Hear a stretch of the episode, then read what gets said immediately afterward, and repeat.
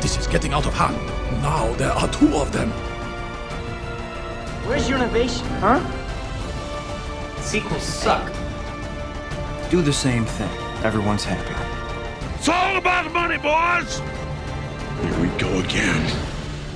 Hunt is uniquely trained and highly motivated. A specialist without equal, immune to any countermeasures. There is no security he cannot breach, no person he cannot become. He has likely anticipated this very conversation. Sir, Hunt is a living manifestation of destiny, and he has made you his mission. Hey guys, and welcome to Franchise Fatigue Podcast. This is a podcast where we talk about movie series one film at a time.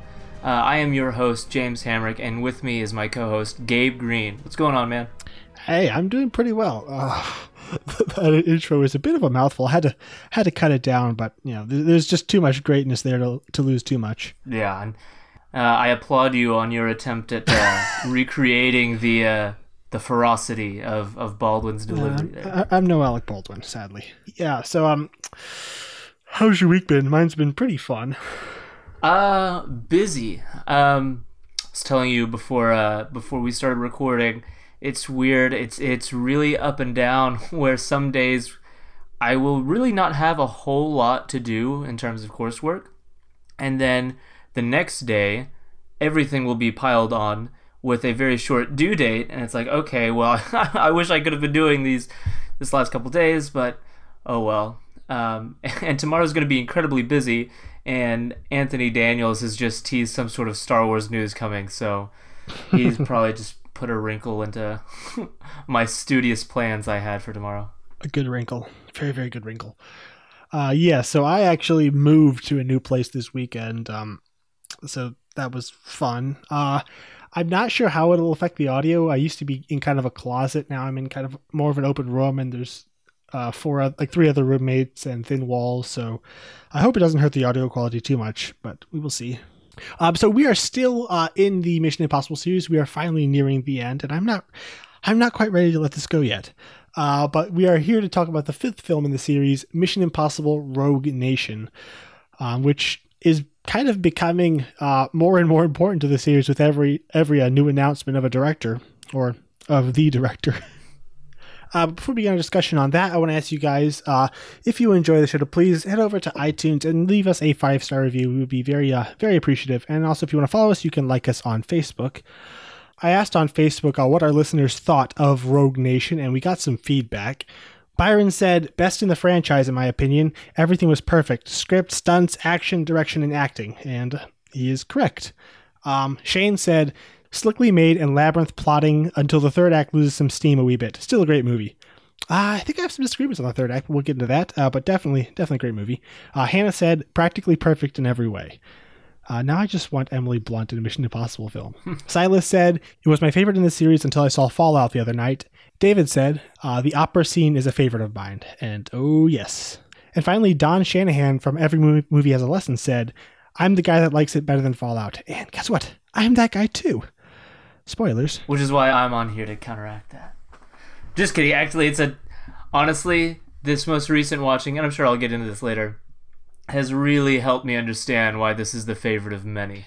And maybe, who knows, maybe it'll change next week when we do Fallout.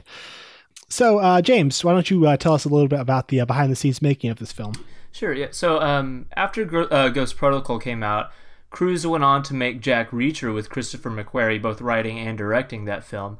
Also, uh, we we covered that on Underrated. That is a great action film. Really, you know what's what's really fun about that movie, especially within the context of the modern action blockbuster with the Fast and Furious and, and even Mission Impossible movies, is that one is a lot more laid back and a lot smaller. Um, but it man, slickly made is exactly how I would describe that film. So go check it out. Yeah, you you can tell he has those awesome action thriller chops back then, and that that movie made me an enormous fan. So when he was announced as the director of uh, Rogue Nation, I kind of lost my mind. Very, very good movie. Um, so then they went on to make Edge of Tomorrow, where McQuarrie served as a writer and Splinter unit director. Um, so while they were working on that film, Cruise approached McQuarrie and asked him to direct Mission Impossible 6, uh, and then he was officially announced as the director in 2013. Uh, Drew Pearce of Iron Man 3 fame was the original writer uh, hired for this film after McQuarrie was brought on. Then, in June of 2014, Will Staples was brought on to replace uh, Pearce as writer. One of the ideas they had early on was to try and bring back the character of Dan Briggs. Uh, I, I, believe he was kind of like the leader of the team in the first season of the original show, uh, but they couldn't find a way to work it into the story, and it was eventually dropped. Um, eventually, McQuarrie took over as the sole writer, although um, Pearce still received a uh, story credit. And the funny thing about, about the writing with this movie is that McQuarrie, as, as the story goes, didn't actually have really a script. When they like when they started shooting all they had was like a bunch of action scenes and throughout the shoot he was just writing to connect to make scenes that would connect all these action ideas they had and to make it make sense which we'll look into that later but this I, I just don't understand how that was done because this probably has the best story in the entire series. Yeah this holds up together really well. So as far as casting um of course we had a, a large number of returning cast members um, Tom Cruise obviously came back along with Ving Rhames uh, and Simon Pegg and Jeremy Renner. Um, and I, I really liked that uh, Renner came back. It was obvious that he was going to at least be a mainstay after Ghost Protocol, despite not taking over like what was initially rumored. Um, but I like that at this point we've got like three full characters who are like who are coming back and rounding out the IMF, and not just the who are we going to see this time. I think that's what makes, especially in a marathon, these the latter half of this series really enjoyable to watch, because we feel like we have a really, a real tangible, you know, familiar team we get to work with. Yeah, there's there's a, a kind of a pleasant whiplash going to, through all these different directors, but then as you get towards the end, it, it starts it, it, it kind of finds its stride, and you know both both uh both sides have their advantages, but I don't know. I, I just like uh you know Benji and Brant. Yeah, and like for someone who really cares about continuity and and all the good that comes with watching a series like just film after film going through with the same characters i think once you find that level of tonal coherence and and uh, continuity and stuff it makes it makes it a lot more enjoyable um, so in addition to that returning cast um, Pixar director and animator Teddy Newton returned to provide the voice of the Mission Impossible, re- or uh, sorry, of the mission recordings from Ghost Protocol. Um, he's also the voice of the Jet in The Incredibles. Um, the would you would you like more mimosa guy. Rebecca Ferguson was originally overlooked when casting for the role of Ilsa Faust, but as the writing for the character evolved, they came back around and ended up casting her. Uh, Sean Harris was initially very hesitant to play the villain Solomon Lane. He didn't want to be caught in a franchise and only agreed to do it if McQuarrie promised to kill him in this film, so he wouldn't have to worry about coming back in the next one. Um, We'll talk about that. Uh, Alec Baldwin was cast as the secondary antagonist, Alan Hunley, um, a character that I actually really like. And again, we'll talk more about that. Um, Simon McBurney as the chief Atlee of MI6. This guy, that guy plays like mid-level British uh, bureaucrat, like intelligence bureaucrat, in a lot of different movies. I think that's because he was born to play that role. Like there's something about just the shape of his face and the sound of his voice where it's like this is exactly where you need to be. Tom Hollander as the British Prime Minister, uh, Jens Hultén uh, as Janik Vinter, or as his much cooler name, the Bone Doctor, uh, and Zhang Jinchu, who plays the woman running the polygraph on Benji. Uh, was originally supposed to have a much larger role. Actually, there's going to be some flirtation between them uh, and even a possible relationship, but all that was cut. she gets her one seed in the film. And I meant to look this up to get a name, but the the girl who gives him his mission in the first scene, she's also um, Hermione something. Uh, I know who you're talking about. She's in the Last yeah, Jedi. This is so. The Last Jedi is her second uh film like big franchise film where she shows up and I'm like, ooh, I wonder who she's gonna be, and she dies as soon as we see her. So Hermione Corfield's her name. There we go. Yeah. So cinematographer Roger Elswit returned from Ghost Protocol to sh- uh, to shoot this one. Principal photography began in August 2014 in Vienna, Austria. They shot f- for a few hours on the in the uh, Vienna State Opera before recreating uh, the entire kind of opera house in a studio to to do the rest of the shoot. Rabat, Morocco was used uh, as a stand in for Casablanca, and the stage shooting was done in London. Uh, the opening scenes where Tom Cruise hangs off a plane were shot for real with uh, Cruise strapped to the side of an Airbus A400 Atlas, and they did that. They did that shot eight times with uh, Tom strapped to the side of a, of a plane, which is just stupid. uh, and while prepping for the terminus sequence, uh, which is the underwater heist, uh, Cruise trained to hold his breath with a specialist, and they say he went up to six minutes uh, oh, in training. Yeah, because like while filming, they would tr- they would have him you know, holding his breath for like a full minute just just to make the scene easier to shoot. They had you know they had him build up his stamina so that he could you know be underwater while they do all these crazy movements and stuff. Which is the guy's a nut. Uh, in early 2015, the filming was stopped so McQuarrie could rework the ending.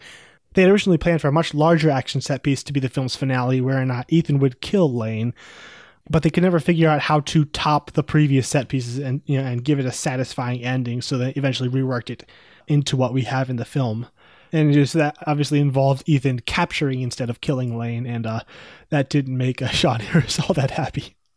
The original release date was going to be December 15th, 2015, uh, however, it was it was moved up to July 31st to get away from uh, the Force Awakens, and then so also so it would come out before Spectre, which uh, came out in November. Joe Kraemer, who scored McQuarrie's two previous films, uh, was brought on as the composer. He wove in several pieces from the uh, opera Turandot, uh, which kind of appears throughout the film. Namely, like Ilsa's theme is like a piece taken out of the opera. And when he, when putting together the opera sequence, uh, McQuarrie, McQuarrie and editor Eddie Hamilton they basically rearranged the opera so that it would it would basically match the uh, the action on screen, kind of just taking pieces, bits and pieces from here and there to, you know, to to make it uh, flow better with the uh, rhythm of the scene.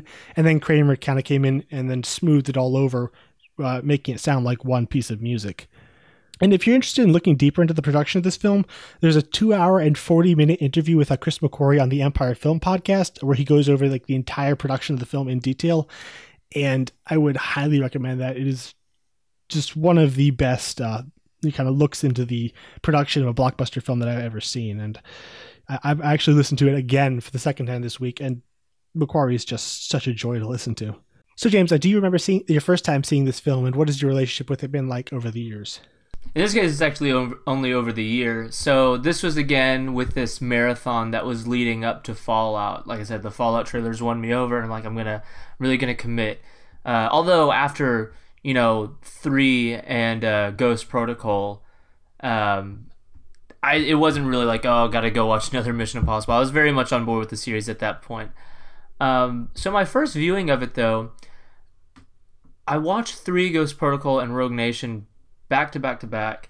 And I, I had a hard time like different not differentiating them from each other but just i guess trying to put each of them into perspective and, and get an idea on which one i had above the other.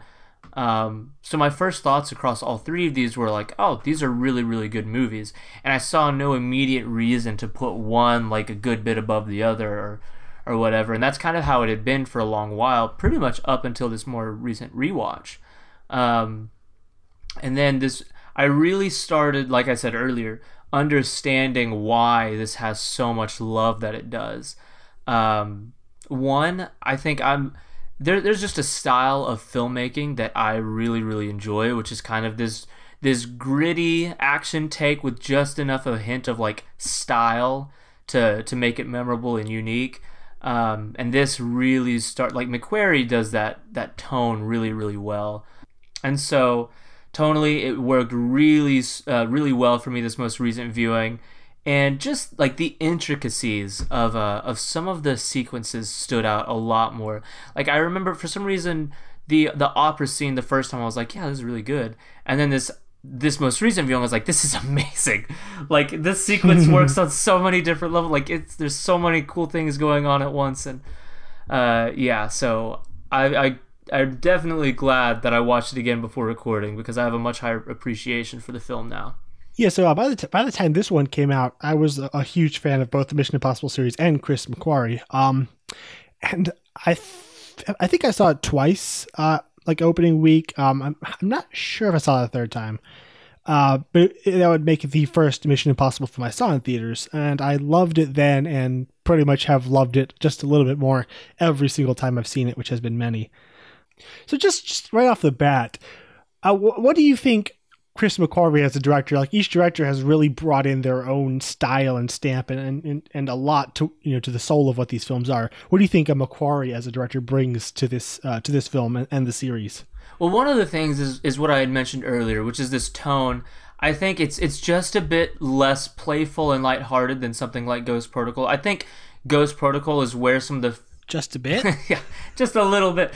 just a girl gets executed in the opening scene. Nothing. Nothing. Nothing Yeah. I mean, it, it, it's a little bit heavier, I would say. Um, I think a lot of like the comparisons to other series like Fast and the Furious. I think a lot of that comes from Ghost Protocol. Uh, and then here we see a lot more in common with some of the other like more gritty spy kind of action films. Uh, and so I think he, he has a really, really strong control of tone and atmosphere. Um, maybe the, probably I would say probably the strongest since the original. Um, of just this kind of like this seriousness that's hanging over everything and it's it's weird because it's like it's this perfect balance where when the humor comes it never feels jarring and it never undermines an- anything. And just because the humor in this film for me is just so integral to the characters themselves that it just feels natural. It's like this is what this person would be doing under this stressful situation. Um, so yeah i think a lot of it is just tone and atmosphere. And i think probably the thing that's going to be only made more apparent with every new f- action film he does is just how like how above competent he is with with action um, the way he shoots some of these scenes is amazing um, eh, there are things that I want to point out, but looking through your notes, I, I don't want to steal your thunder. But his the way um, the way he like his, his use of camera, his camera work is amazing, but it's not super showy all the time, and he, he has a way. And like it's looking forward, I know you're gonna agree with this. He has a way of like making the action on the screen be enough to make what we're seeing feel like dazzling and extravagant and like there's some huge amounts of style but really he, he's not doing crazy things with with the camera. He is every now and then but like i don't know it's just he's got a weird way in weird in the best way of like doing things with the camera both like subtly and then going big when he needs to with incredible choreography and staging and yeah. So just proficiency with action along with the total control of atmosphere. Um, i think that's something that's that's very within his wheelhouse Yes, i- if I had to pick two films in the Mission Impossible series that look the most like each other, it would be uh, Ghost Protocol and Rogue Nation. Both were shot by Roger Elswit, so that makes sense. However, there are some fairly distinct things that I think McQuarrie does that makes him stand out from what Bird did. I mean, one, his camera work isn't nearly as like just as it, it- there's not nearly as much motion behind the camera. It's not like he doesn't have like awesome cartoonish uh, kind of flourish that Bird had.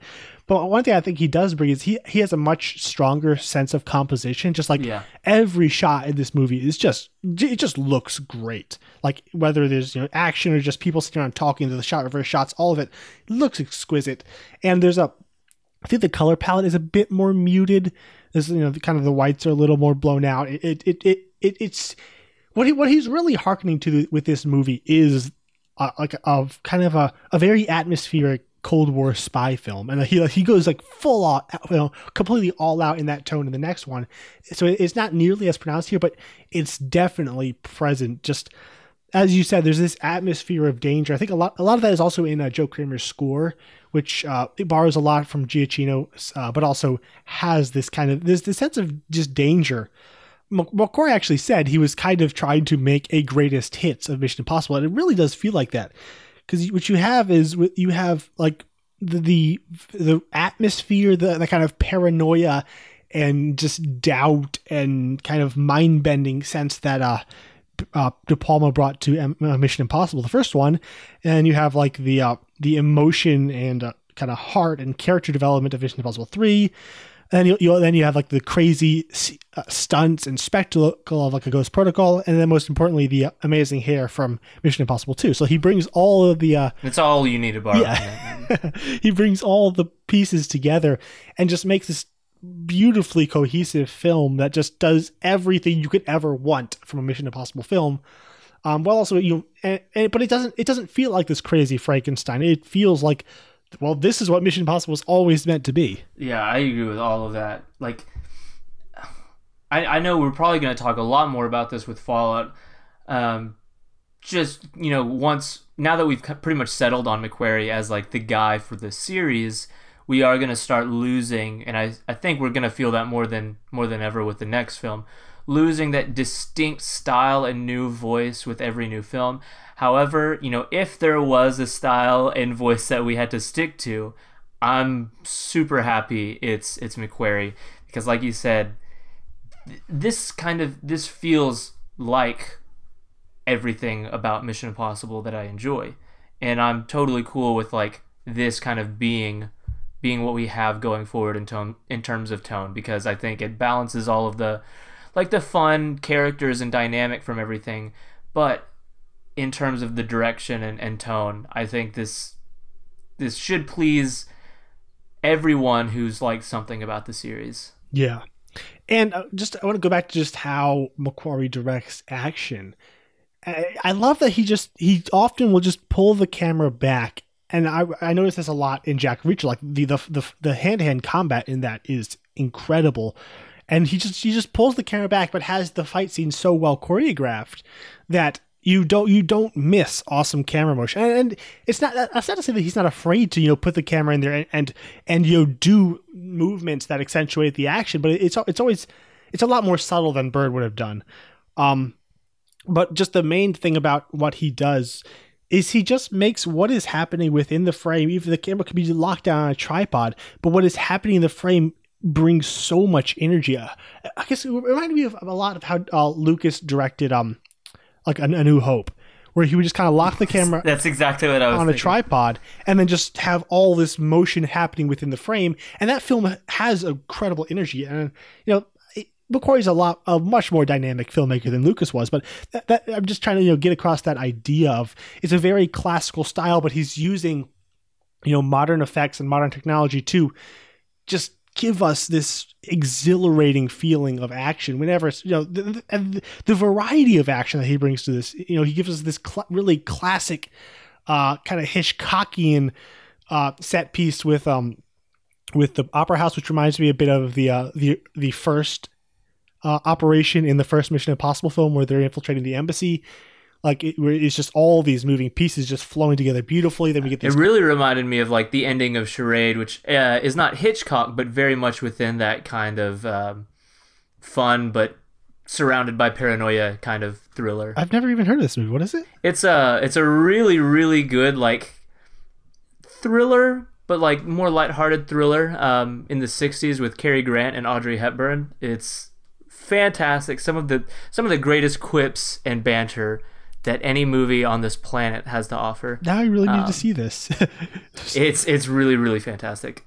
But anyways, the Opera House it, it reminded me, um, especially more that now that you um, brought up the fact that McQuarrie often feels very classical in his direction. It feels like that old school style of uh, of filmmaking where like you've got these different things going on, and it's it's all about staging and and location, especially when you couldn't just do these huge extravagant things with the camera you really relied on on the environment and stuff like that. Yeah. Unless we spend this entire uh, podcast praising McQuarrie's action direction, uh, let's move it just kind of into story. And one of my big complaints last episode was uh, the story of Ghost Protocol, and that's kind of that was also an issue in Mission Impossible 2, and to a lesser extent on Mission Impossible, uh, which is kind of they had a there was kind of a lack of this really strong driving plot that that kind of encased the entire film. They kind of just felt like isolated set pieces or just isolated sitting in a barn in Australia in Mission Impossible 2's case. Um, this film, I think, pro- I think it has the best story in the series. Uh, would you agree with that? Um, So I'm gonna need I need to sit and reflect on this and three and Fallout because my gut instinct in terms of plot is to go three Fallout Rogue Nation, but I still need to think about it. Uh, but I would say that these three, I, I'd probably lump in the original in there. Those four have like by far the the best like core plot, in my opinion. Like, what I what, like I I do love Mission Impossible 3 story, but it's very succinct. It's, it's very straightforward. What I love about this one is it's just how uh, just to use the word up. Shane said is like la, la, labyrinth labyrinthian. Is that that's how you pronounce it? uh, it's a word now. It has a the plot is just it's like a Swiss watch. There's so many moving pieces and parts and and like but and also what is amazing about this film is that the plot is even though it's so complex, every step of the way is rooted in character. Like you, you know, you have all these moving pieces with Ethan, with Brant, with Hunley, with Atlee, with uh, you know Lane, Ilsa. All of these people have their own agendas, and all of that is is you know constantly forcing the story in you know a dozen different directions but all of that is rooted in character and theme and you know what the movie's about. So it ne- it never feels like oh great another twist. Yep you know whoop de doo like often when you have films that are really twisty they kind of forget what they're about and they just start being about the twist and there's another twist and another twist. And I, I don't ever feel that here. Here, when I'm watching this movie, every time you know another thing happens and another wrinkle is thrown in, I just kind of lean forward, like, oh my gosh, what that means this for this character. and That's that, that and that's gonna push this person in this direction. Like it all, just, it just means something. There's there's there's an emotional impact behind every single wrinkle that's thrown at us, and that's amazing.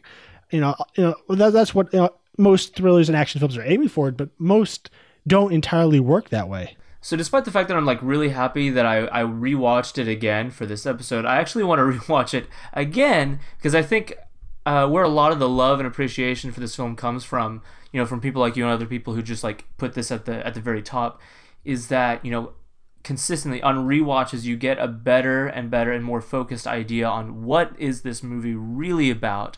Just you know because just in the moment it is really twisting. We are moving from this to that. And I think, you know, having only seen it twice now, the reason why I couldn't confidently say where I thought like whether it was the best plot of them all or or not is because even still with with the second viewing, for me, I feel like you know, we're being introduced to this obstacle and then as soon as we're doing this, we found out this, and then as soon as soon as we're doing this, we found out this, and I think I'm, I'm going to compare it to a movie that I'll admit this other movie is much lesser, um, but it was to the same. It was kind of the same complaint I had with uh, Spectre, but to a, a smaller extent here, where whenever we're um, introduced to the big organization in Spectre, it feels like it's supposed to be have these huge implications, and we're like that's supposed to kind of be enough to wrap up uh, wrap us up in the plot, and and like I said, I felt that just a little bit here, um, where we're told about the syndicate. We had that throwaway line in, in Ghost Protocol. We're told about them here, but by the time we we really start moving, they're this huge thing, and Solomon Lane is this person that we're all about. And I I haven't quite gotten to the point to where like I have a, a solid idea on like who is this guy? What are these guys about? Why does this feel like it's kind of like the the tipping point or like the the tip of the spear, the climax that we've been building towards, whenever it feels like I'm just constantly being introduced to this barrage of new information about them, and um, I don't know. I feel like even on a second viewing, in terms of the plot, I don't have a lot of breathing room. Mm-hmm. And we get that moment where he catches Benji up to date, and we're really allowed kind of all the information that Ethan has and time to digest it. But even still, like as soon as we have time to process that, it's another twist and another turn. And um, I'm not ready to call all of those things flaws just because I don't think I've, I've seen the movie enough and really grasped everything it's doing. Yeah, I will be very interested to see how you feel after like a third and fourth viewing because I, I do remember that I thought I, I remember like when, when my first and second viewing, even though I love the film, I thought it kind of had some plot holes, and it wasn't until you know you know third, fourth, fifth viewings where all the little pieces that kind of bothered me before kind of just fell into place to make it such a coherent story. So I'm really interested to see you know what you think after having seen it more times. If if if that is still a problem for you, or if it kind of like it did with me, kind of smooths out. Um, let's just talk about Lane then, since, you brought it up. Uh, I think this guy is like he's he's not he's he's not quite Philip Seymour Hoffman, but I think he's really up there, probably easily the second best. Like not even counting Fallout, just in here, I think he's easily the second best villain in the series. Um, I mean, that's not saying a lot, but I think he is a really good villain.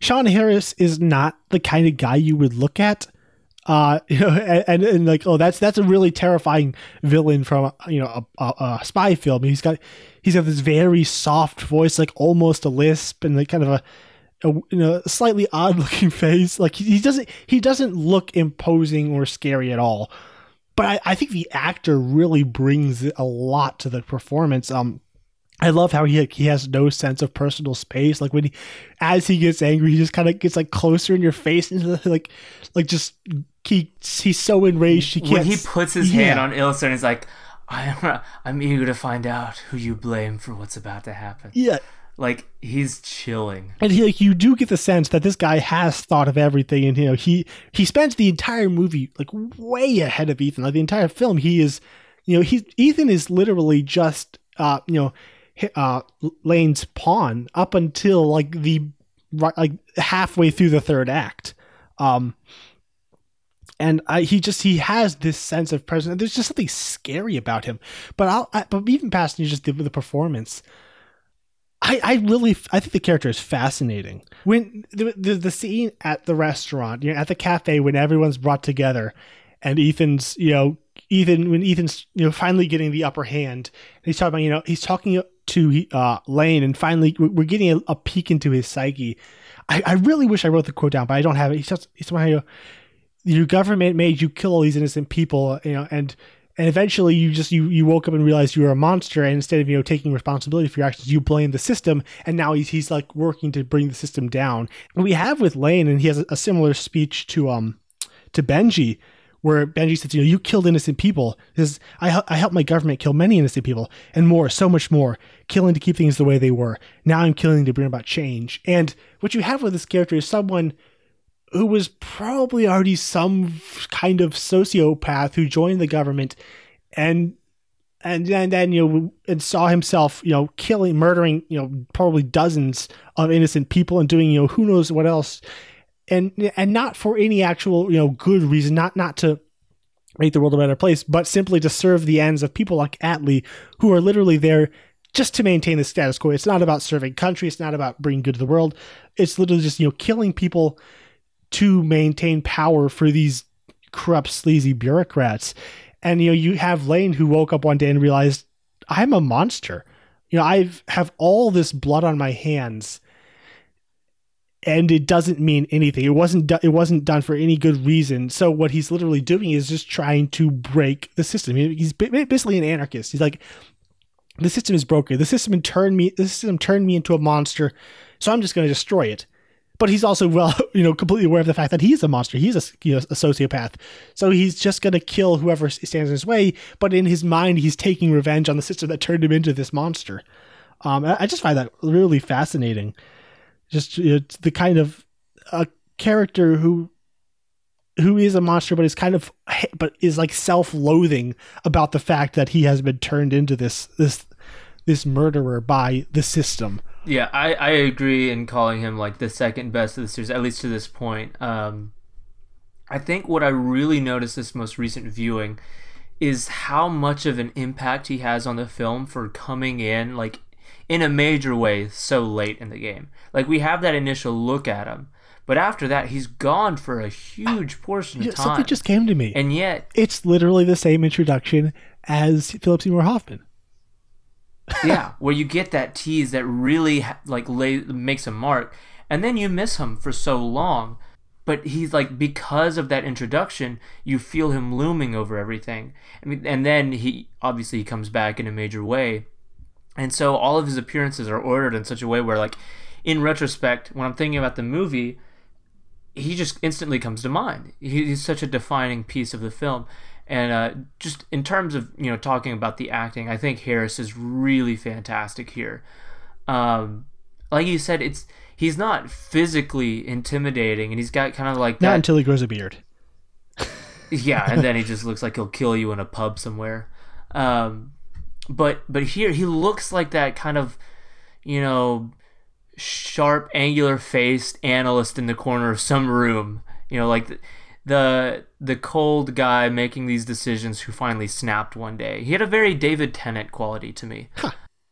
But he uses this kind of like unassuming, small, like just quiet kind of analyst look to him and this his very soft smoke uh, soft spoken voice to his advantage to where like when he's getting up in your face is this very like his cold analytical eyes are like just completely cert like scanning you and he's got that that really soft but creepy irish voice in your ear like whispering all of these things there's something so like creepy uh, about him, but also like he he finds a way to make himself feel imposing.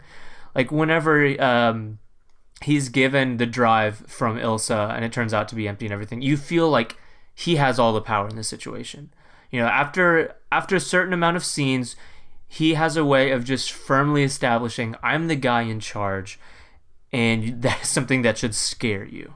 Yeah, like he he fancies himself kind of like a manipulator of men, and and the entire film. uh, Once you get to the end, you realize the entire story is literally him manipulating Ilsa and Ethan to to get what he wants to to get the uh to get the uh the the, the disc the drive which has the funding for his organization so he can destroy the world. He's you know he he and one thing is always a little weird, but I think it, it- really came together for this final viewing was the the way like he knows Ilsa has her own thing going on. He knows she's not fully one hundred percent loyal to him, but I think he I think I I think the interesting thing about him as opposed to most other villains, where most other villains are you know, just in it for themselves, he is a a true believer. He believes in what he's doing. He and so he's kind of trying to win her. He like he sees her skill. He knows you know how valuable an asset she is and she would be be to him. So he's kind of trying. He I, I you know I, I'm not entirely sure if he's aware if she is still working for Atlee, but I, I if he does, I think he also knows that she has literally been you know hung out to dry by her government. So he knows like she is she is very susceptible to his teaching. You know she is you know kind of the literal embodiment of how soulless the very government he's trying to destroy. So like he's kind of like wooing her and giving her these chances because you know he, he knows her skill. Also, also due to her connection with Ethan, you know she she can you know get Ethan to help steal whatever he wants. Like the entire thing, he's just constantly manipulating people, and he's you know, manip- manipulating Ethan's attachment to Ilsa. Um, well, with with that scene uh, uh, towards the end where they where they he he gets her to meet meet Ethan so he can go and kidnap Benji. Like he's just playing people. He doesn't like he doesn't actually do anything. Like uh, up until that final act, his his players like his people aren't really ever active players in the plot. It, it really is all Ethan and Ilsa running around doing his will without he, him even knowing it. Yeah, I think one of the big things, like my new takeaways from this most recent viewing, is I was tempted to call like his relationship with Ilsa. I don't know if it's a pl- not like a plot hole, but just like kind of lazy writing where he's being established as this this puppeteer and this master manipulator. I'm like, man, every every step of your plan involves this like fickle person who's like who who knows where her allegiance lies and is gonna do this and that at any turn and and stuff. But I think what I really appreciated this other viewing was the fact, especially like paying more attention to just what defines him as a character and this like just feeling not betrayed but just used in the grossest kind of cold way by governments and um and knowing that that's where his anger and frustration stems from like because that's so that hits so close uh, to home for him he sees that in Ilsa, and so I'm like, no, he's not. He's not like putting all of his, you know, all of his en- his eggs in this one basket that could turn him at any point. He's relying on the system that turned him into a monster to continue to be the horrible system that it is. Like you said, he knows that they're going to be willing to hang her out to dry at any step of the way. You know, um, there's there's really no way for her to go back and and be re-accepted into you know MI6 or whatever it was that she was. Um, and so he's kind of just consistently ensuring that he's like the one branch being offered. You know, every time you try to go back and they say, no, we're not done yet, I'm the one constant. And I've also got, you know, this, this gun on you pretty much. And so the second that you don't come back to the to this branch which happens to be the only one being offered i can end it anyways. Like this is this is not lazy writing at all. This is incorporating the things that define him as a person and using that in a in a way with the story to like kind of explain how he knows how he can control her and, and things like that. And and uh yeah definitely changed the way i saw him as a villain because i liked his acting even on the first viewing um, but I just wasn't sold on him as being this kind of big analytical guy who's going to play every every person to to accomplish his will because it it seemed like he was relying too much on coincidence. But but I don't think that's the case now. Yeah, and the thing I, I love about him is that he's not wrong. Like he's not right, but he's also not entirely wrong because I love I love that the film was bold enough to literally give us a character like Atlee who is exactly every who is a villain, and he's uh, he he is one of the one of the major antagonists of the film, and he's like completely evil and sleazy, and yet he is everything the bad guy is supposedly fighting against. So like we, we it's not like oh he's just kind of va- oh vague government corruption. We literally see this this person who is fighting only for himself. Like he's not he's not in this for king and country or anything else. He's just you know he he made a mistake. He accidentally he accidentally let, let uh, Solomon Lane loose, and now he's only just trying to you know to to brush it under the rug, and he's willing to sacrifice Ilsa, you know, on the way to doing that. Um, okay. He's pretty much fighting Billy Crudup from Mission Impossible Three. Yeah, and like he, oh gosh, the the scene when he when he sends her back in and you know, and it's like a really emotional scene, and Ilsa's so obviously trapped, and he sends her back in, and then he moves the paper, and you see files deleted. Just like, I, I'm just gonna strangle you. You're just so evil, and the the the actor is is so good. He's just like so perfectly sleazy. Um, and then just like just this like self righteous bureaucrat that is just so easily hateable. Um, yes, yeah, so it's just a, a, a very it's just a very smart movie where no, like they they don't just give us a purely evil villain. It's a guy with a very good point who's also you know, a fascinating character, and then also giving us a great example of why he's not entirely wrong. Yeah, if I had like one criticism surrounding him as a character, that I wish we had more time with him. Um, maybe not more time with him. I think the the amount of screen time he has is uh is solid. I guess I just wish we had more time to deal with him as a person and as a character and you know where his motivations come from. I think the movie does a great job at giving us enough information to extrapolate all these details from. Uh, but I think whenever like if you're describing him as a person, most of it comes from this uh, this this just long statement from Ethan where in a sentence Ethan kind of describes his character. And I don't I don't think it's like bad or lazy writing at all because really everything he says in that sentence like I said, can be taken um, from all the information given, but that's really like the sentence that that captures everything he is. Uh, and anything outside of that is just these little details that we kind of have to like pick up. Um, I don't know, like I wouldn't want flashbacks or anything, but I'd like to just spend time with him as an individual, um, just because of how much time uh, these movies spend on talking about these kind of organizations like IMF and the CIA and stuff to have a character. And you know like with Billy Crudup's character in Mission Impossible 3 the idea of government corruption to maintain status quo is already one that that's been here. Um, so I, he is a great character to to explore that idea even further with. Um, and I think they do a good job. It's just maybe there's a personal thing. I would I would have liked to have to have spent more time with him and his criticisms and and his motivations yeah, I, certainly wouldn't complain for more uh, more Solomon Lane. Um, so and just moving on to another character uh, with Ethan. I feel like this is the first film where we really get a deep dive into the psyche of what what is Ethan Hunt. Um, like in, in Mission Impossible 3, we spent a lot of time with him his relationships, and, and it was very good. I, I felt for the first time like I knew him as a character. But I guess now McQuarrie really seems much more interested in just really trying to dive into what makes this guy tick. and I think like with that first scene, we, we get a rather fascinating aspect. I, like I, I think what McQuarrie is framing Ethan as, and we, and looking back over the series, it makes sense. Like Ethan is the guy who saves people, and and I think uh, Lane realizes that. So the thing he does to motivate Ethan, you know, to do what he wants for the rest of the film, you know, to keep chasing him, and then you know, as he goes to to find the things he needs, was you know to just kill an innocent person right in front of him eh, while making Ethan absolutely helpless and watch behind glass.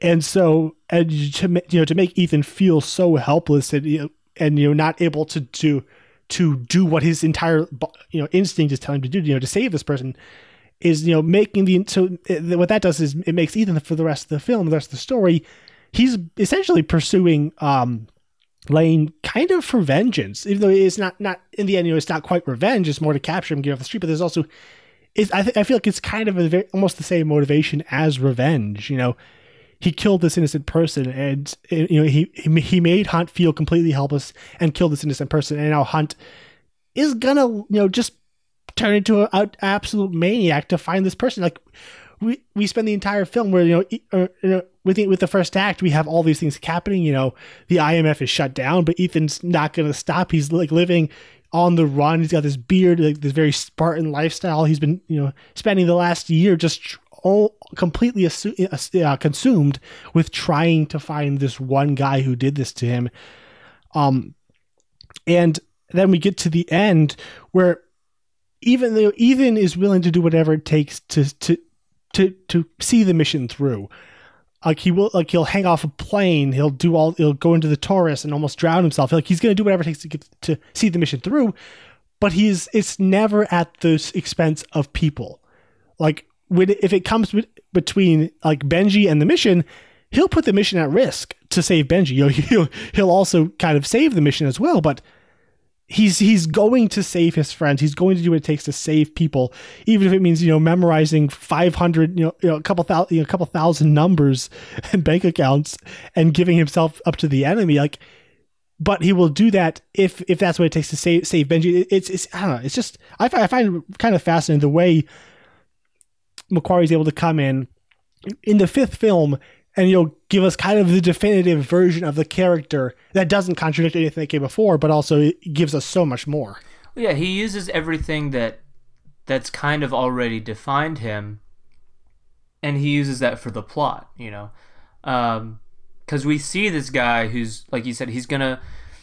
It's like the mission before anything else, except for people, and then you know the mission could potentially fail because of the people surrounding it and things like that. But that's always kind of been tangential to the primary um, the primary plot of the previous films. Um, a lot of P's. Uh, but with this film, that's kind of the whole the whole point. Is it's the mission and it's nothing else. I've been disavowed. I feel like the idea of being abandoned by by your government, despite the, that you know that being the entire purpose of Ghost Protocol, I feel that hanging over this film a lot more than I did in that film. Um, you know, primarily because we're constantly cutting to uh, to Hunley and uh, and everything going on on that side of the story. But here, you know, it is this is this isn't even about like the mission for IMF anymore. Like this is my mission. This is what I have to accomplish. Um, my motivations have been made more clear than ever. It's not about loyalty to any of these things. It's this is what I was supposed to accomplish.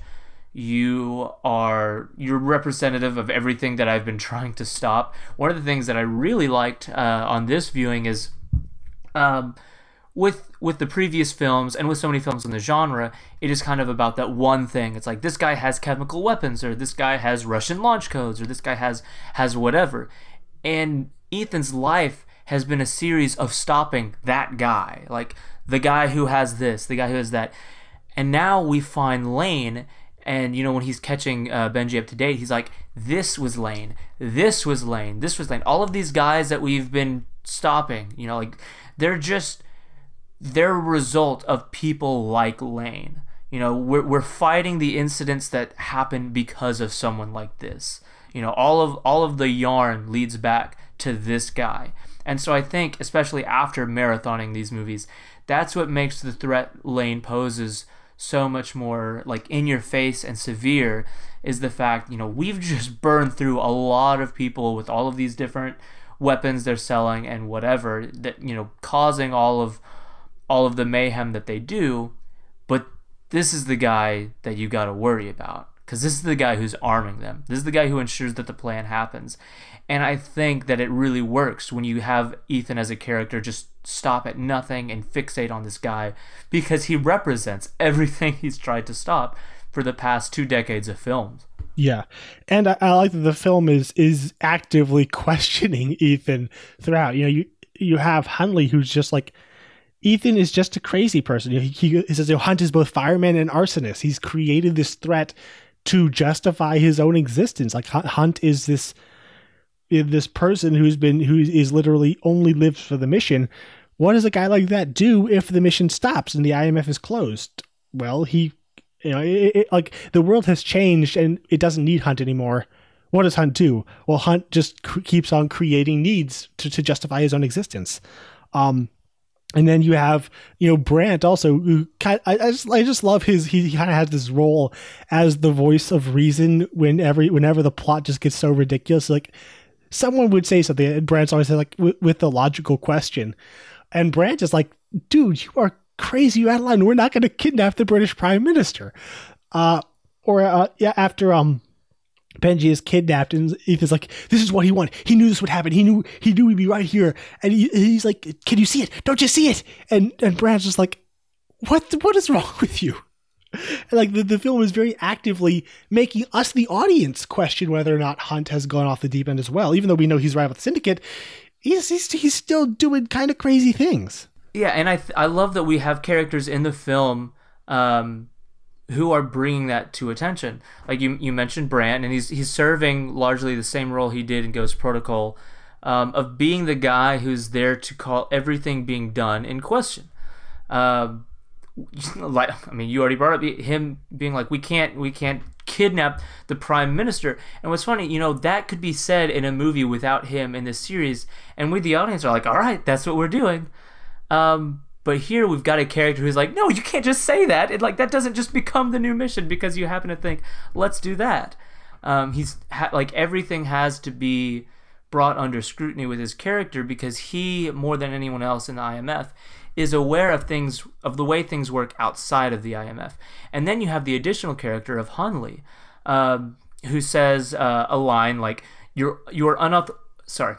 Your unorthodox methods are indistinguishable from chance, and your results look suspiciously like luck. And he is not wrong. exactly. You know, like with these movies, uh, you know, he brings up the ending of Ghost Protocol. It, it chips a building when it lands in the sea. They're getting closer and closer to failure with a lot of these missions, and there's no oversight.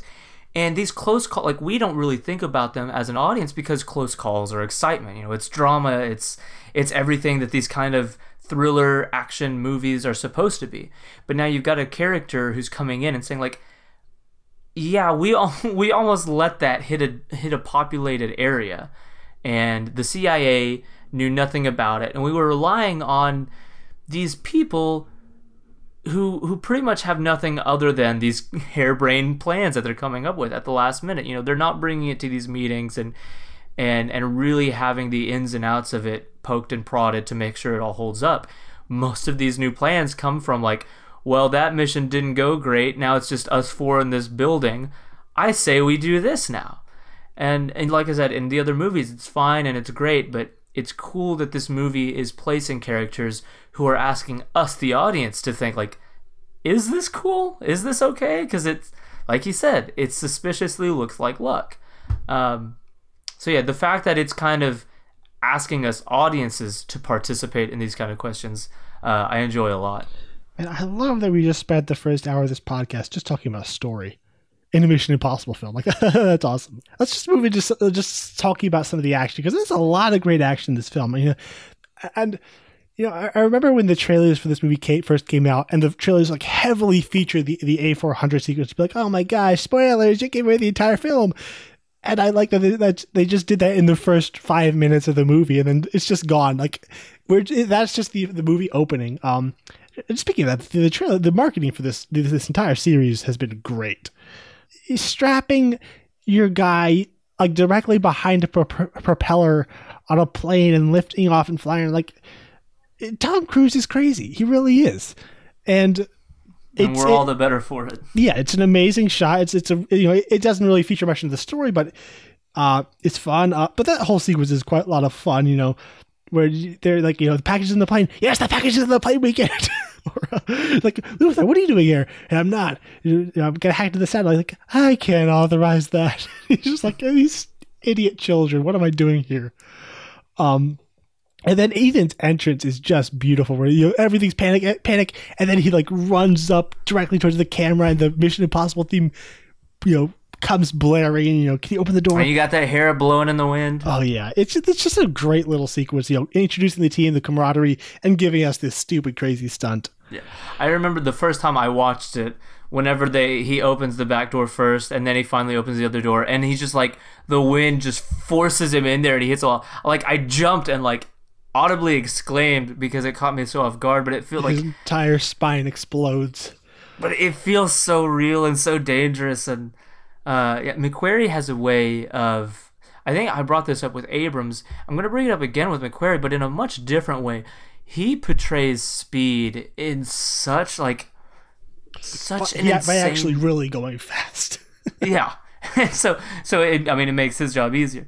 Um, but it just there there is a sense of of danger without being you know without relying too much on like the stylized stuff that Abrams did, which I'm not knocking. Uh, um, but here it really does feel like we're right there with these people and and everything we're doing, despite how much fun it may be on screen, just feels like you feel the weight of um, of like death and danger just at any corner because of, of what's going on and yeah that whole that initial scene and, and I love the way we lead into the title with you know uh, the parachute going off and being pulled from the plane.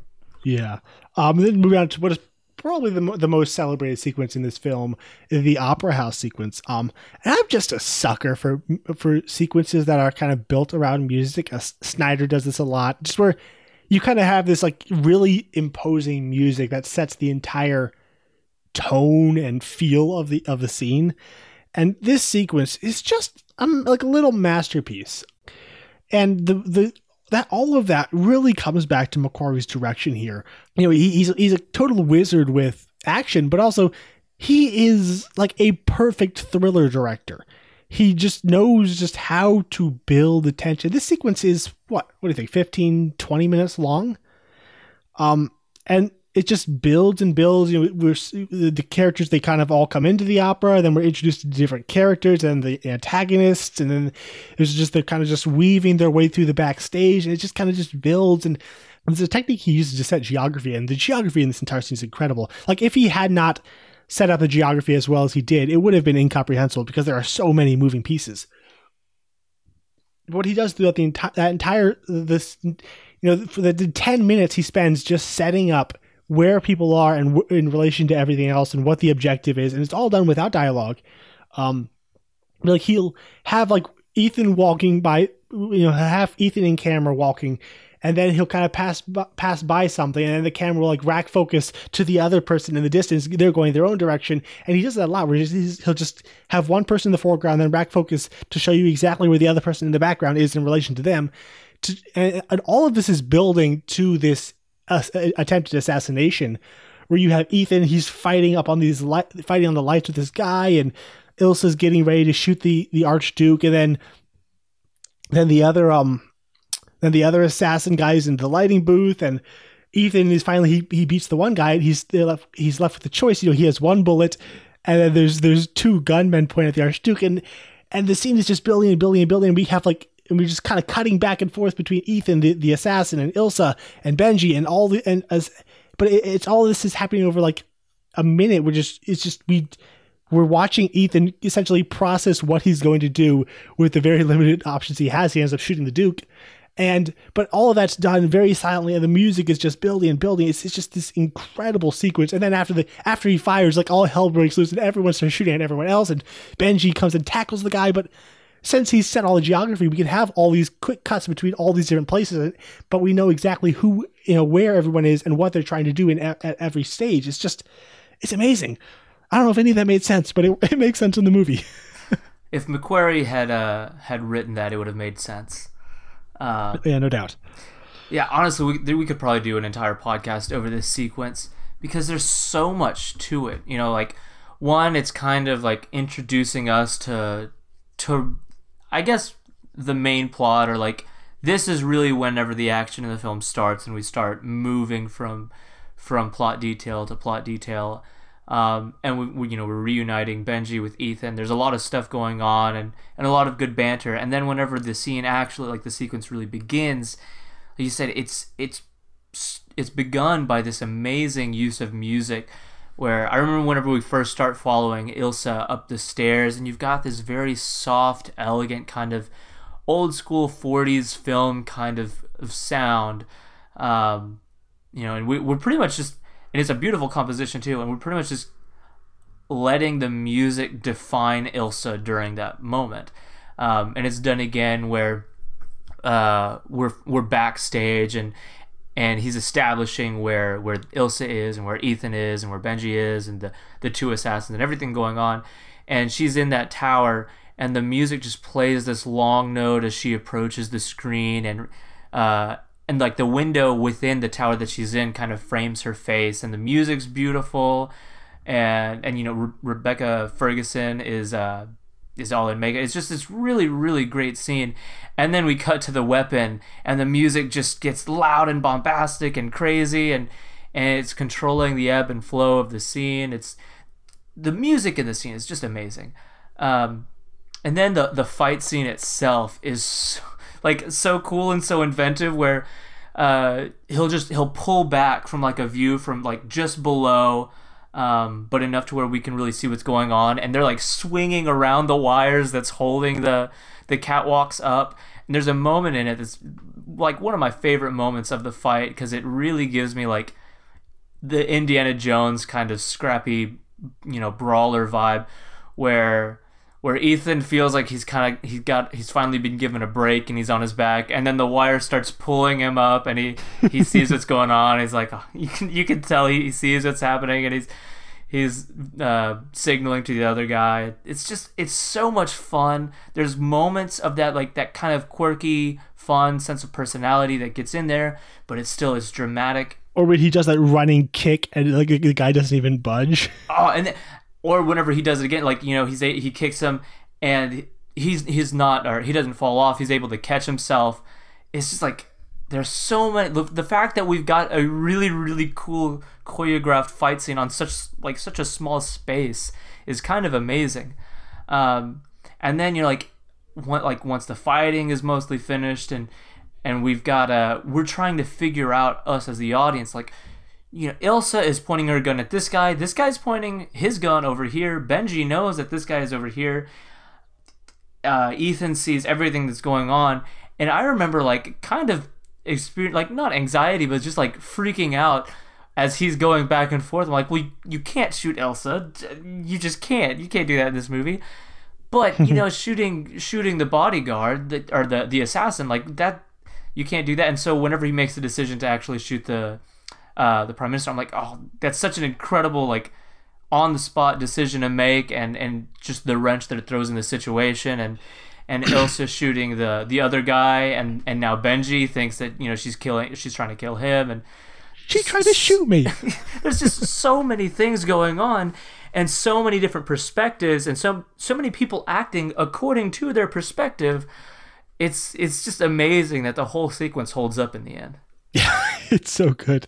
And I, I, you mentioned Benji, but I love the way he just immediately just runs in there and tackles that guy. Like, look how look how far Benji's come. I'm so proud of him.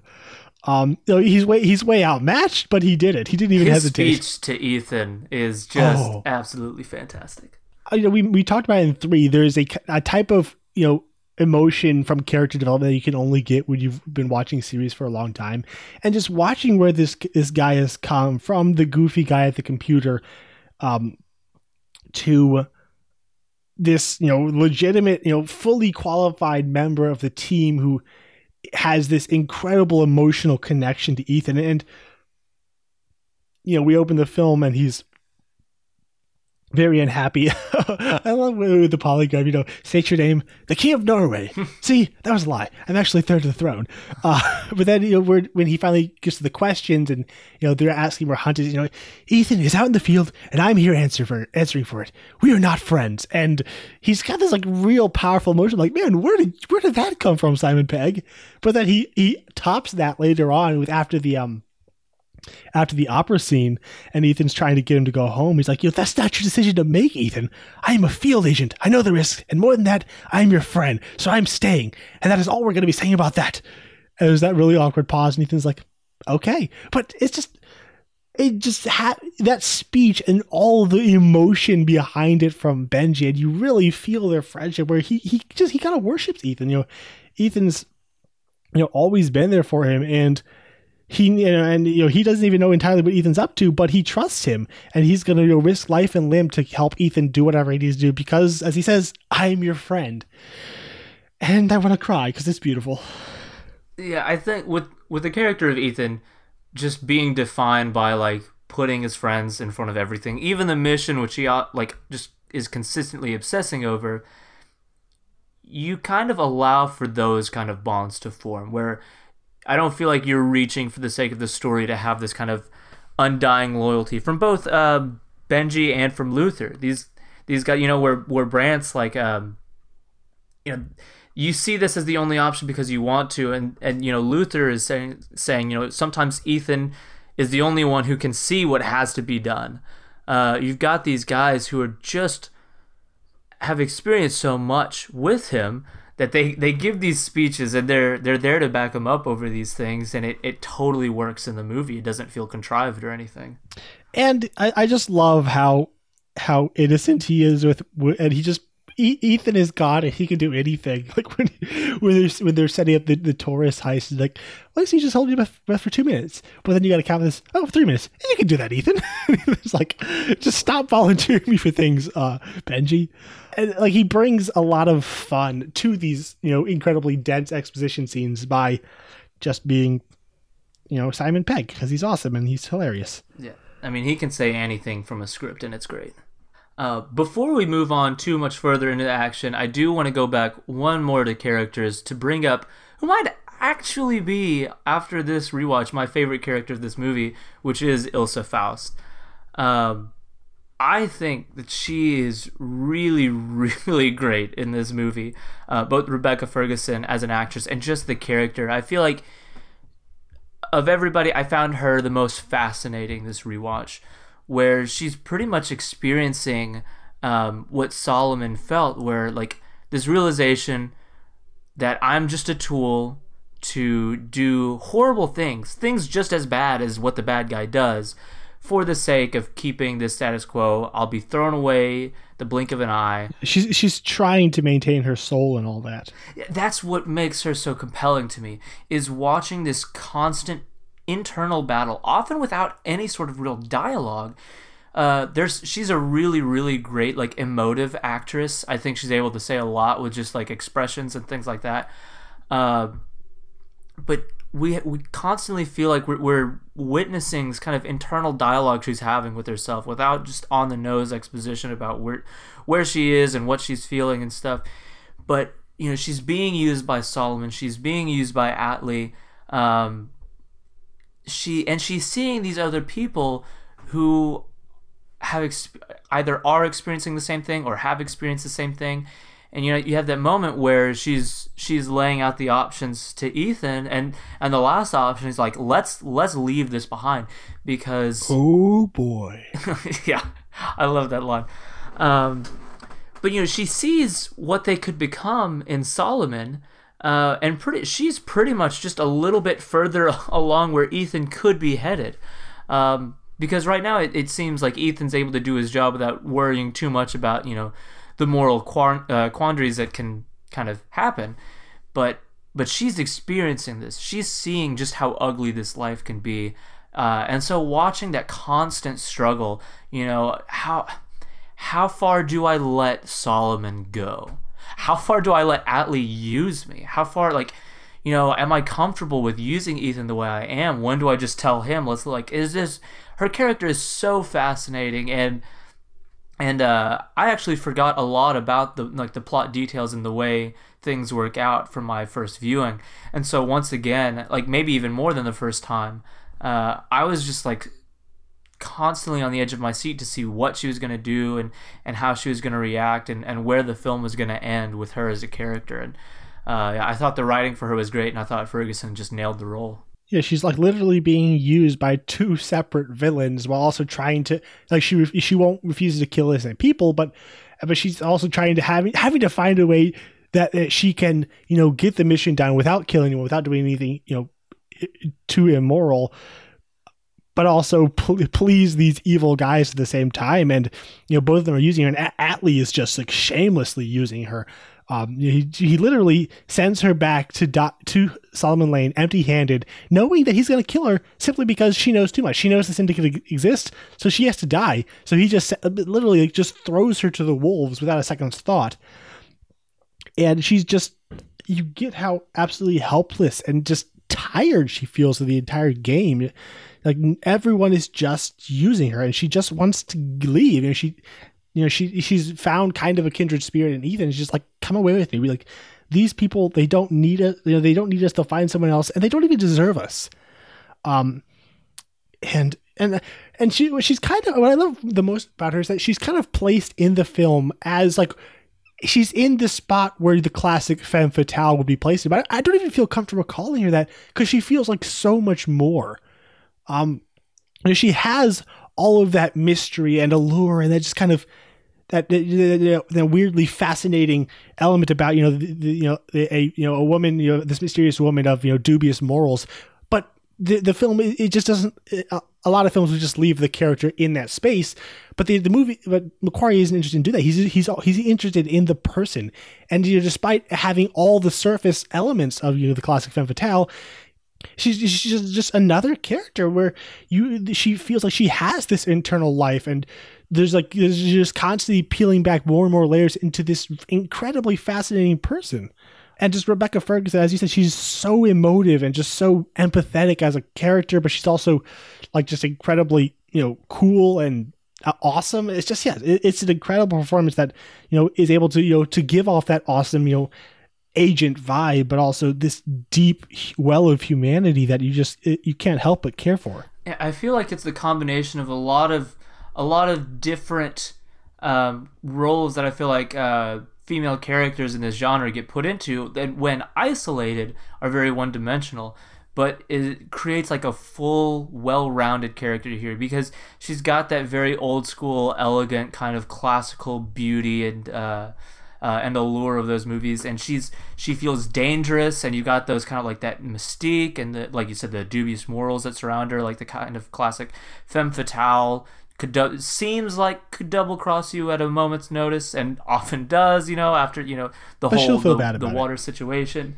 Uh, but yeah, where a lot of other movies would just let that happen. We're seeing her from the perspective of other people, and I think that's where this movie elevates itself above uh, a lot of other films' treatments of female characters like this is because in a lot of films, she is just kind of like this classical beauty that we spend time with and is going to help with the mission, or she's this femme fatale who's going to double cross you.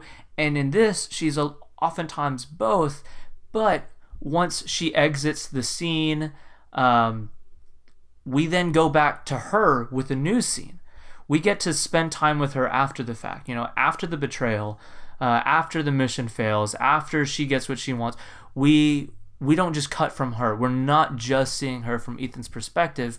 We get to live in the moment with her. We get to actually see all of the different ways that she's just being used by all of these other people and how it's how it's creating this internal struggle. And I think that's that's what creates such a strong character with her is is because we're we're experiencing all of the decisions she's making with her. And yet we don't lose that uh, that um, air of mystique about her. It's just a really, really cool, really well written character. And I love how both like her, Ethan, and Lane's arcs all kind of come to a head at that cafe scene towards the end, which is just an amazing scene. I, I, I remember back a couple times over underrated. I talked about you know how my my favorite some of my favorite types of scenes in movies are where you have like just sit, characters sitting around talking, having a conversation, but where that conversation is like a power struggle with this this titanic struggle of wills and wits is happening, but it's all just people sitting around talking to each other. And I think this this, this that, that final scene at the cafe is just this beautiful um example of that Lane, you know, he's he's you know he's been manipulating the entire thing. He has Benji there with a bomb, and he thinks, you know, I've got everyone exactly where I want them. And then, and for a while, the conversation looks like Ethan is just kind of stalling. He doesn't have any more cards, and then he comes around with, you know, I memorized it. Without this list, you're nothing. And you you, you want your money? The boner just gonna have to beat it out of me, and you just get chills at that line. But and then you just you it, it's just this beautiful way that Ethan you know Lane has had all the power in that scene up till then. And then Ethan comes back with you know what? I'm a crazy man and I memorized all these bank accounts. Uh and you know the entire power just shifts. And then Ilsa you know him and Ilsa are able to come together to where you know the entire film is Ilsa trying to you know maintain trying to you know save her life but also essentially save her soul in this situation where she could go over to to, to uh, you know, she, she could go over to join Lane and he would welcome her in and give her a place and purpose and probably also protect her from Atlee. Um, but she, you know, she, uh, she unwilling to do that, or, or she, you know, she could kill, she just, you know, save herself and run by killing, uh, you know, Benji and Ethan. But, you know, she kind of come, her and Ethan kind of come together to, to save Benji and save each other's lives. And, and, and in a way, kind of, you know, kind of saving her, her own soul and saving her, you know her morality in that scene. I, I just love how it all kind of comes together. Where like Ethan, like they they they need Ethan, so they can't they can't kill Ethan, but they want to kill Ilsa, so she's like hiding behind Ethan, shooting them. It's uh, it's just a beautiful scene. Again, it, it, it feels a lot like the it's like a, like a smaller version of the opera sequence where it's just all these different pieces and and and motivations kind of all coming to a head but you've been so well versed in where you know where everyone is and what they want to that you can have this crazy scene going on and you're never confused yeah i, I think this just highlights mcquarrie as a director where he can take any situation regardless of scale and make it like the most exciting thing that could possibly be happening you know, like th- the ending of Jack Reacher is just like one guy going downhill with a car with a couple other guys shooting at him, all leading to one room where another guy is. And then you've got huge set pieces here, and then you've got, you know, conversations at a table. And there's like, you could argue that any one of those situations is more exciting than the other. Uh, he's just like, whatever the situation is, he he frames it in such a way where like my eyes are glued to the screen and I'm on the edge of my seat. Um, and I think what gives uh, this scene the edge over some of those other scenes is just like the emotion in the scene. Simon Pegg is giving again like this is some amazing dramatic work from him. Him reading uh you know just this, these cold lines of dialogue that's being fed to him from uh, from uh, Sean Harris, and like the the tears swelling in his eyes. And I love how like Benji is kind of like the little brother of the team, where everyone's like really protective of him. Uh, and and then when Ethan comes there, he just kind of pauses and lays his hand on Benji's shoulder, and Benji's like obviously terrified, his tears in his eyes, just like God, it's, it's so sweet. It's one of the most like the re- most heavy moments of the series at this point because, uh, like I mean, I've talked a lot about just how dangerous the action always feels, but like there's just there's a whole other level to this. Um, the fact that the movie just lets us sit there looking at Benji strapped with the bomb for so long, and it's not just jokes back and forth like, "Oh, how's Ethan gonna do it?" Like we're we're with Ethan, just like holding our breath, just completely panicking at the thought of losing this character. Uh, it's it's so well done and it's the perfect way um, that Lane would would use him because, like we said, at this point he's rarely done anything himself. He's always using other people, and now you know he knows the ins and outs of Ethan. He knows that he values his friends above everything, and so once again. Benji is just a tool that he in his arsenal that he's using against him, and so like the fact that this would be you know, kind of the beginning of this climax. It makes so much sense based on just who he is as an antagonist. Yeah, I, I, want to talk about what Shane said, where he says the, the film loses some steam in the third act, and I that's a criticism I've heard around. Like people, oh, it's, it's just a foot chase in London. We want a big, massive set piece, and I, I like what you said earlier. Like it, just you can, t- if you know what you're doing, you can take any size of an action. You know, you can have a fist fight between two people, be more exciting than the entire world blowing up. And I think I I, love this actually this scene, and like it's kind of similar to um to Mission Impossible 3 where you have your set pieces then for the climax you go in for a far more far smaller more focused more intimate climax.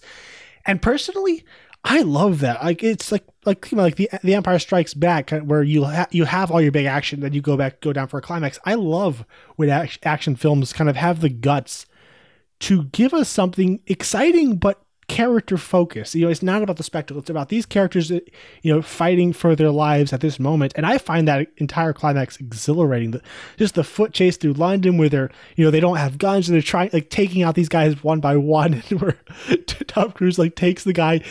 You know, through a window into the house. Then we follow Ilsa. Then she runs back up, and then as she runs by, he comes out the other window with the guy.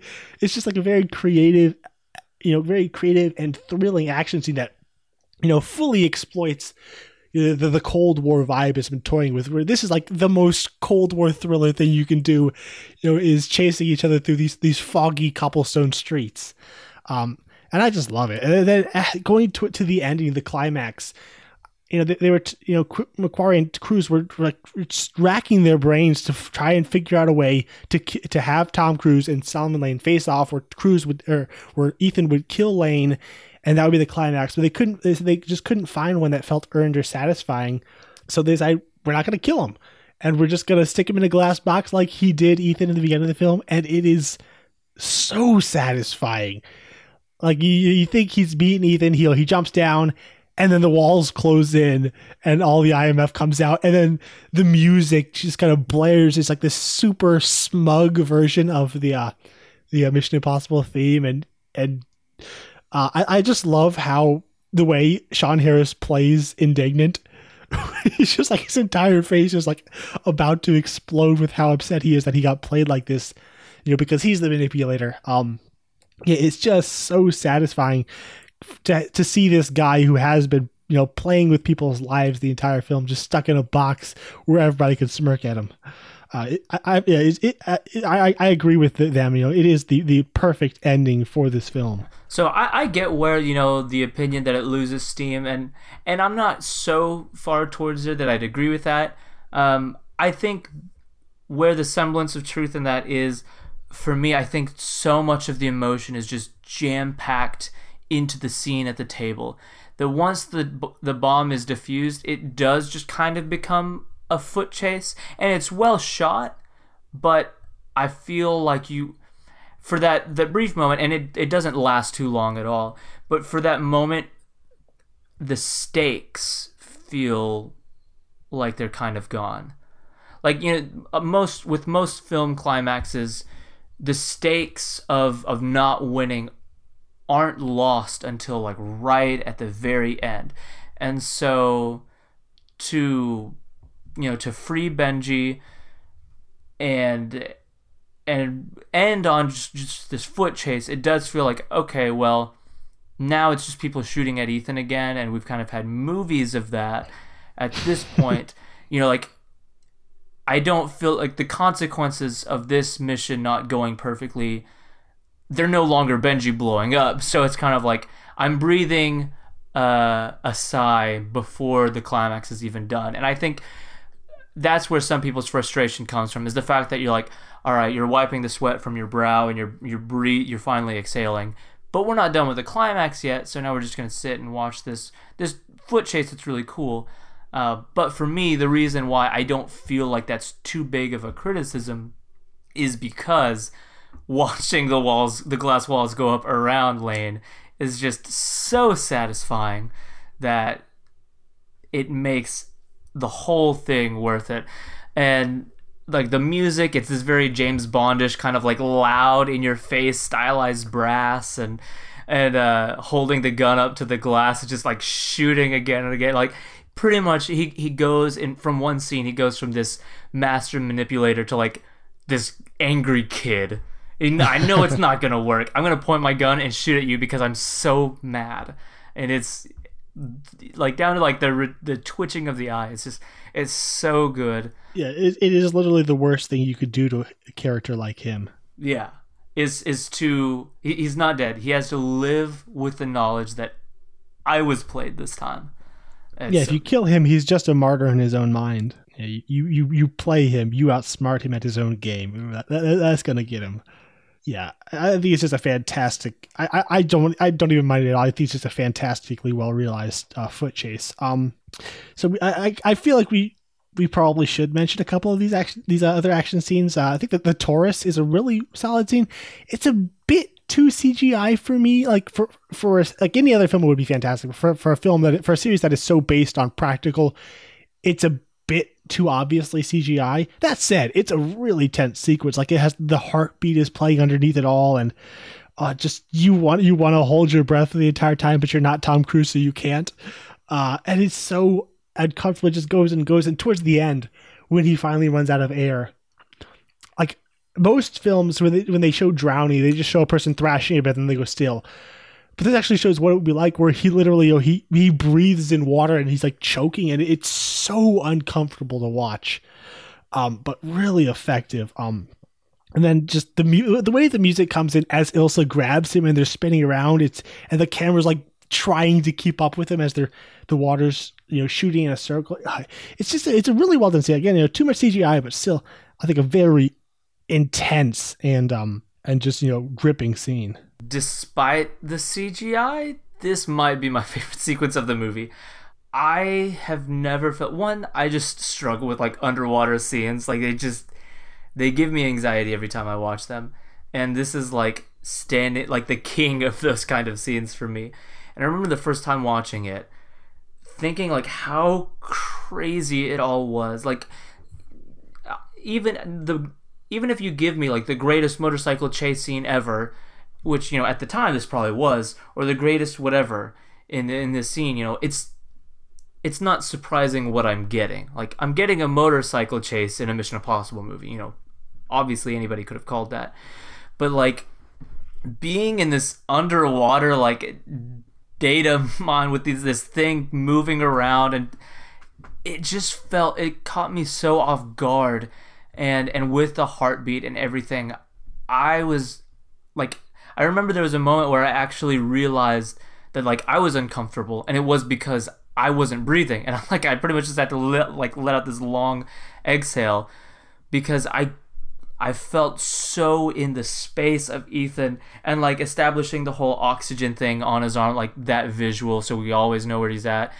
And and again, it's it could become one of those things where it's like, oh, okay, we get it. The scene's already tense enough. You don't have to keep layering things in. But like for some reason in this case, and it's because all of the extra wrinkles are all under like the umbrella of we're underwater with a limited amount of like breath whenever he drops it and he's trying to figure out which one and then he's like swimming against the current to get to the other and like as we're like we're finally there. It reminds me a lot of, of winter soldier of putting in that last chip in there you know and he's getting shot. Whereas in here like i love that we see him like start to try to gasp for breath and he keeps pulling in water and he's like violently like almost like uncharacteristically like violently convulsing uh like for this kind of movie where it just like you said it's it is uncomfortable to watch. I'm like I know he can't die but like man they're really getting close to killing ethan and it just it feels so real and i don't know everything about that scene um and the way he's trying like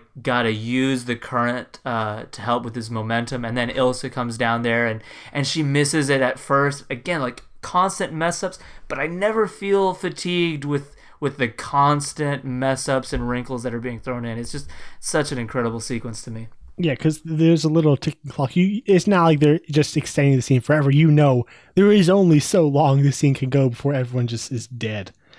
And then afterwards, after uh, you know, she resuscitates him and, and Benji comes in. There's this really sweet uh scene between Benji and Ethan. It's like, we we got it, and and Ethan is like obviously delirious and half dead, and Benji is just so pure and good, and he's just too good for this world. But just, I love how sweet they are together. And then this leads into uh, the car slash motorcycle chase. Um, like just the car chase alone is incredible. Like this would have probably you know been ranked up there with some of the best car movie car chases. Uh, and you know it's it's so fast. Like again, as you said, McQuarrie has such a great way of showing speed.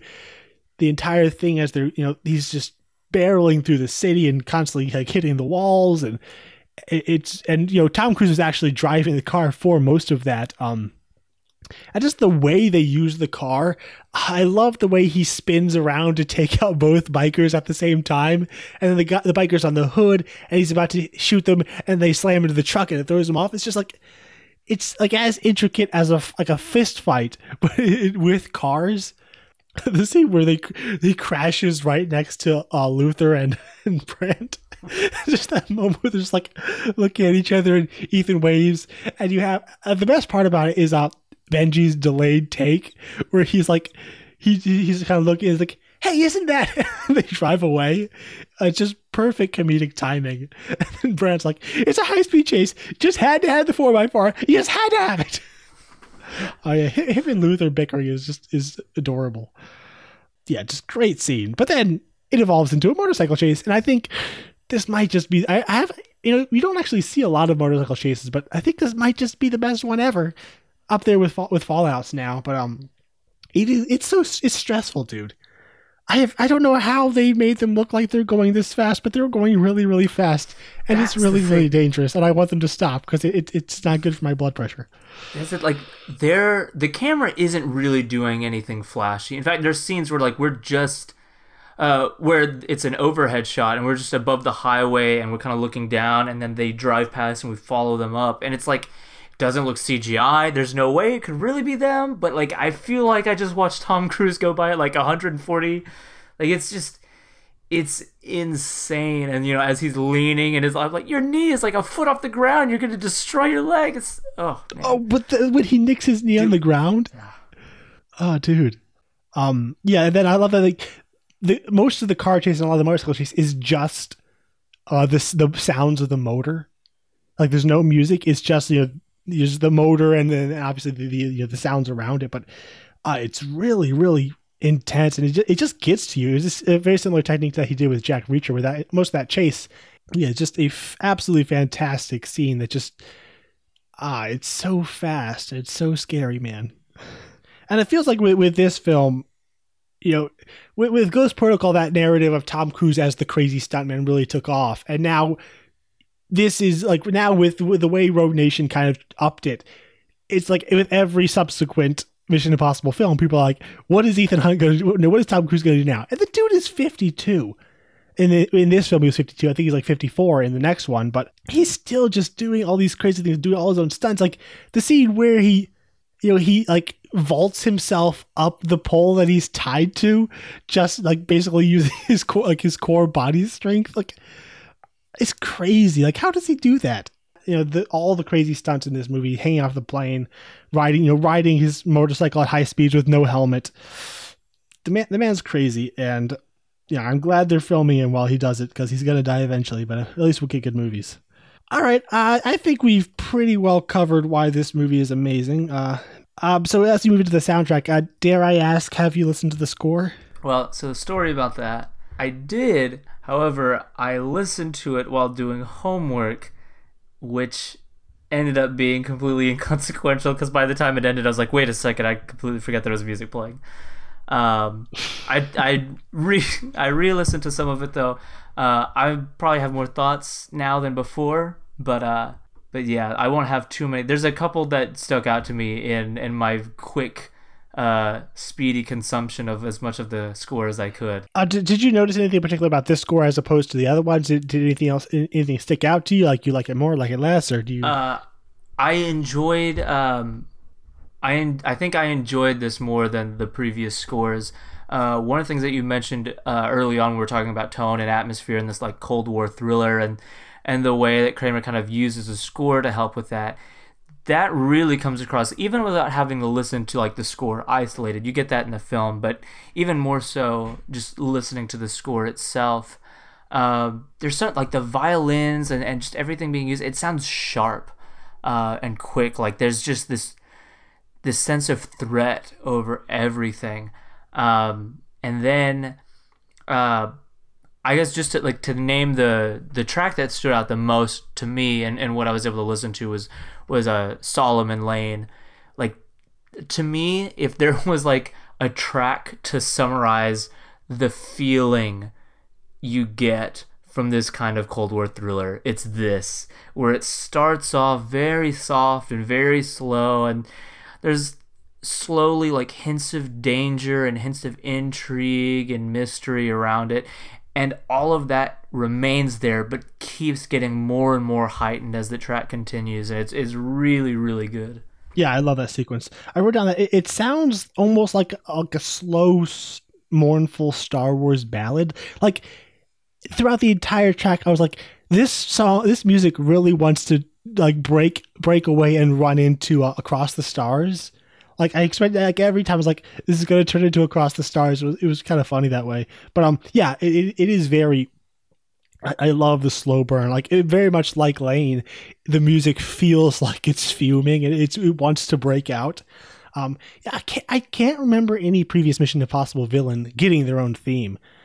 I, I do find the score to be very similar to um Ghost Protocols. Like uh, Kraemer brought a lot of the style and t- style and cues and kind of the motifs. A lot of it came over from Ghost Protocol. However, whereas Ghost Protocol was really kind of fun and lively, this one definitely has that kind of darkness and encroaching danger that I think sets it apart. Um, a couple tracks that I want to mention. Um, you know, obviously the Solomon, Solomon Lane.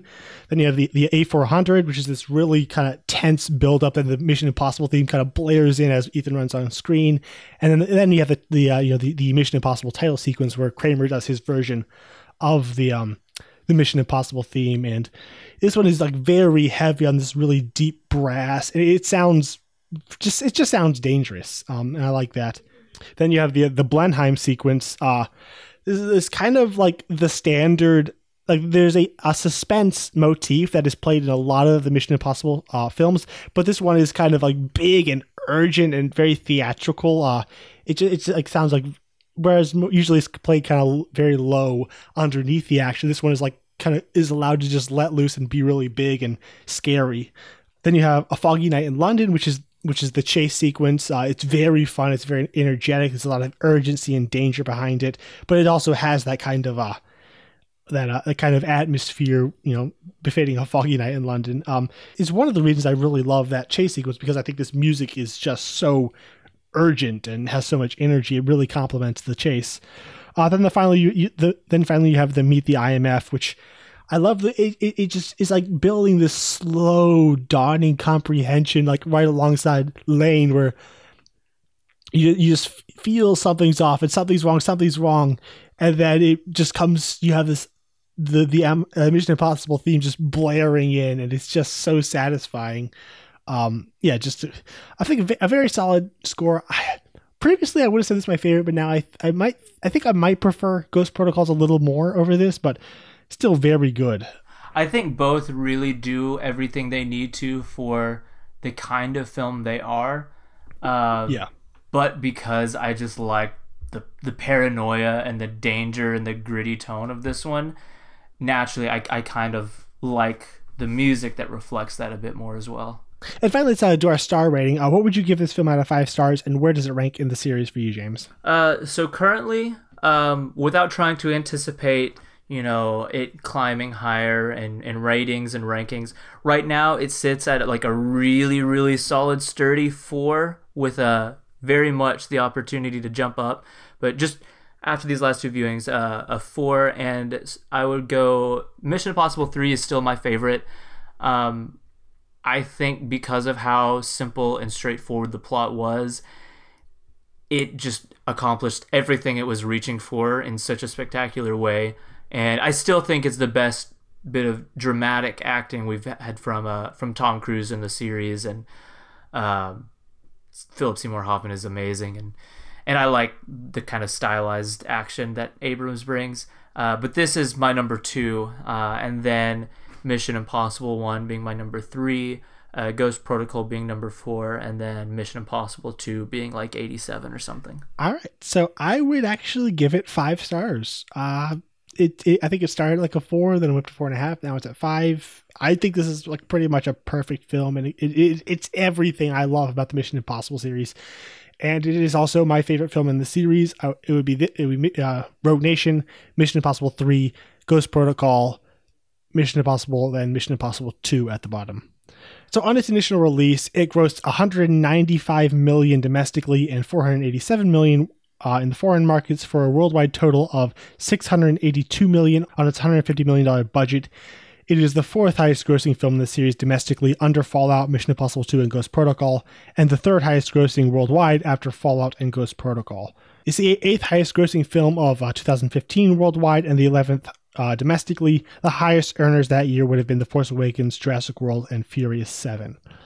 And as far as the reception, it uh, it was very it was very well received by critics. Uh, it holds a 93% on Rotten Tomatoes and a 75 on Metacritic. Um, yeah, everyone seems to like this movie. However, like the, re- the reception wasn't nearly nearly as like delirious as it was surrounding Ghost Protocol. I mean, but very few movies get that kind of reception.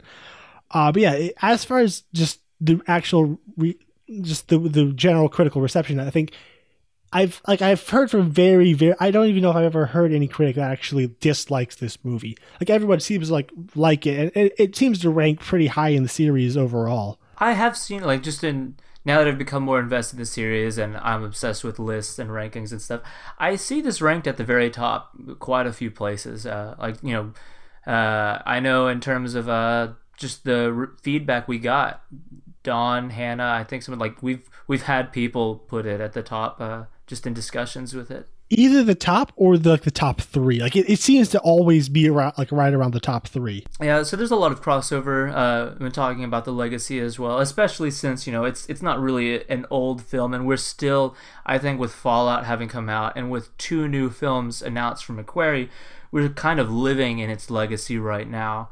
Um, you know, oh, let me. So just exactly how this installment is going to be viewed will probably remain to be seen until either the series kind of you know finds a close or at least until McQuarrie ends up being done with it which you know who knows when that'll be. Um, but like you said it's typically regarded as one of the best in the series uh, consistently floating around the top three often finding its way into that top spot uh, and I get it. Uh, it's it's an incredibly strong piece of, uh, of direction and emotion Yeah. All right. So that was Mission Impossible Ghost Protocol. Again, I'd like to ask you guys if you enjoyed the show to please uh, go and take a moment to rate and review us on iTunes. If you want to like us on Facebook, we are there as Franchise Fatigue Podcast. And if you want to follow us on Twitter and Instagram, we are there at Franchised Pod. And if you want to find out other episodes, you can go to franchisefatiguepodcast.com. And where can people follow you, James? Uh, you can follow me mainly over at Letterboxd. I am there as JL Hamri. It's J L H A M R I. Um, you can also join us over on Facebook. We're we uh, admin a group over there called Star Wars fans who actually like Star Wars. Um, as I mentioned earlier, we might be getting some news, which anyone listening will already know what that will be by the time this comes out.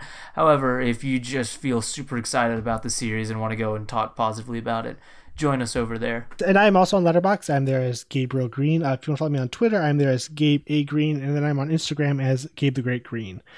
Uh, so next week we will be finishing up the Mission Impossible series with Mission Impossible Fallout, and I'm already sad that we're going to be done with this because this series has been a lot of fun. Yeah, it's it is really cool. At one, I'm glad that we picked it just so that I could go through it and appreciate more than I already did. You know, I I have been vocal about not really being into uh like Fast and Furious and and and other series that this kind of gets compared to. However, like the benefit of just watching these one after the other is to see how these different really talented directors are able to take the same kind of genre and bring new spins to it. And we've just seen so many different takes of the same basic like spy movie stop the bad guy. And these are some strong pieces of filmmaking and uh, we're gonna end on a really high note with Fallout, and I can't wait to return to this series whenever McQuarrie releases the first of his two new ones. Yeah, I cannot wait. Um, so next week we will see you in Fallout. Gentlemen, this is Solomon Lane. Mr. Lane, meet the IMF.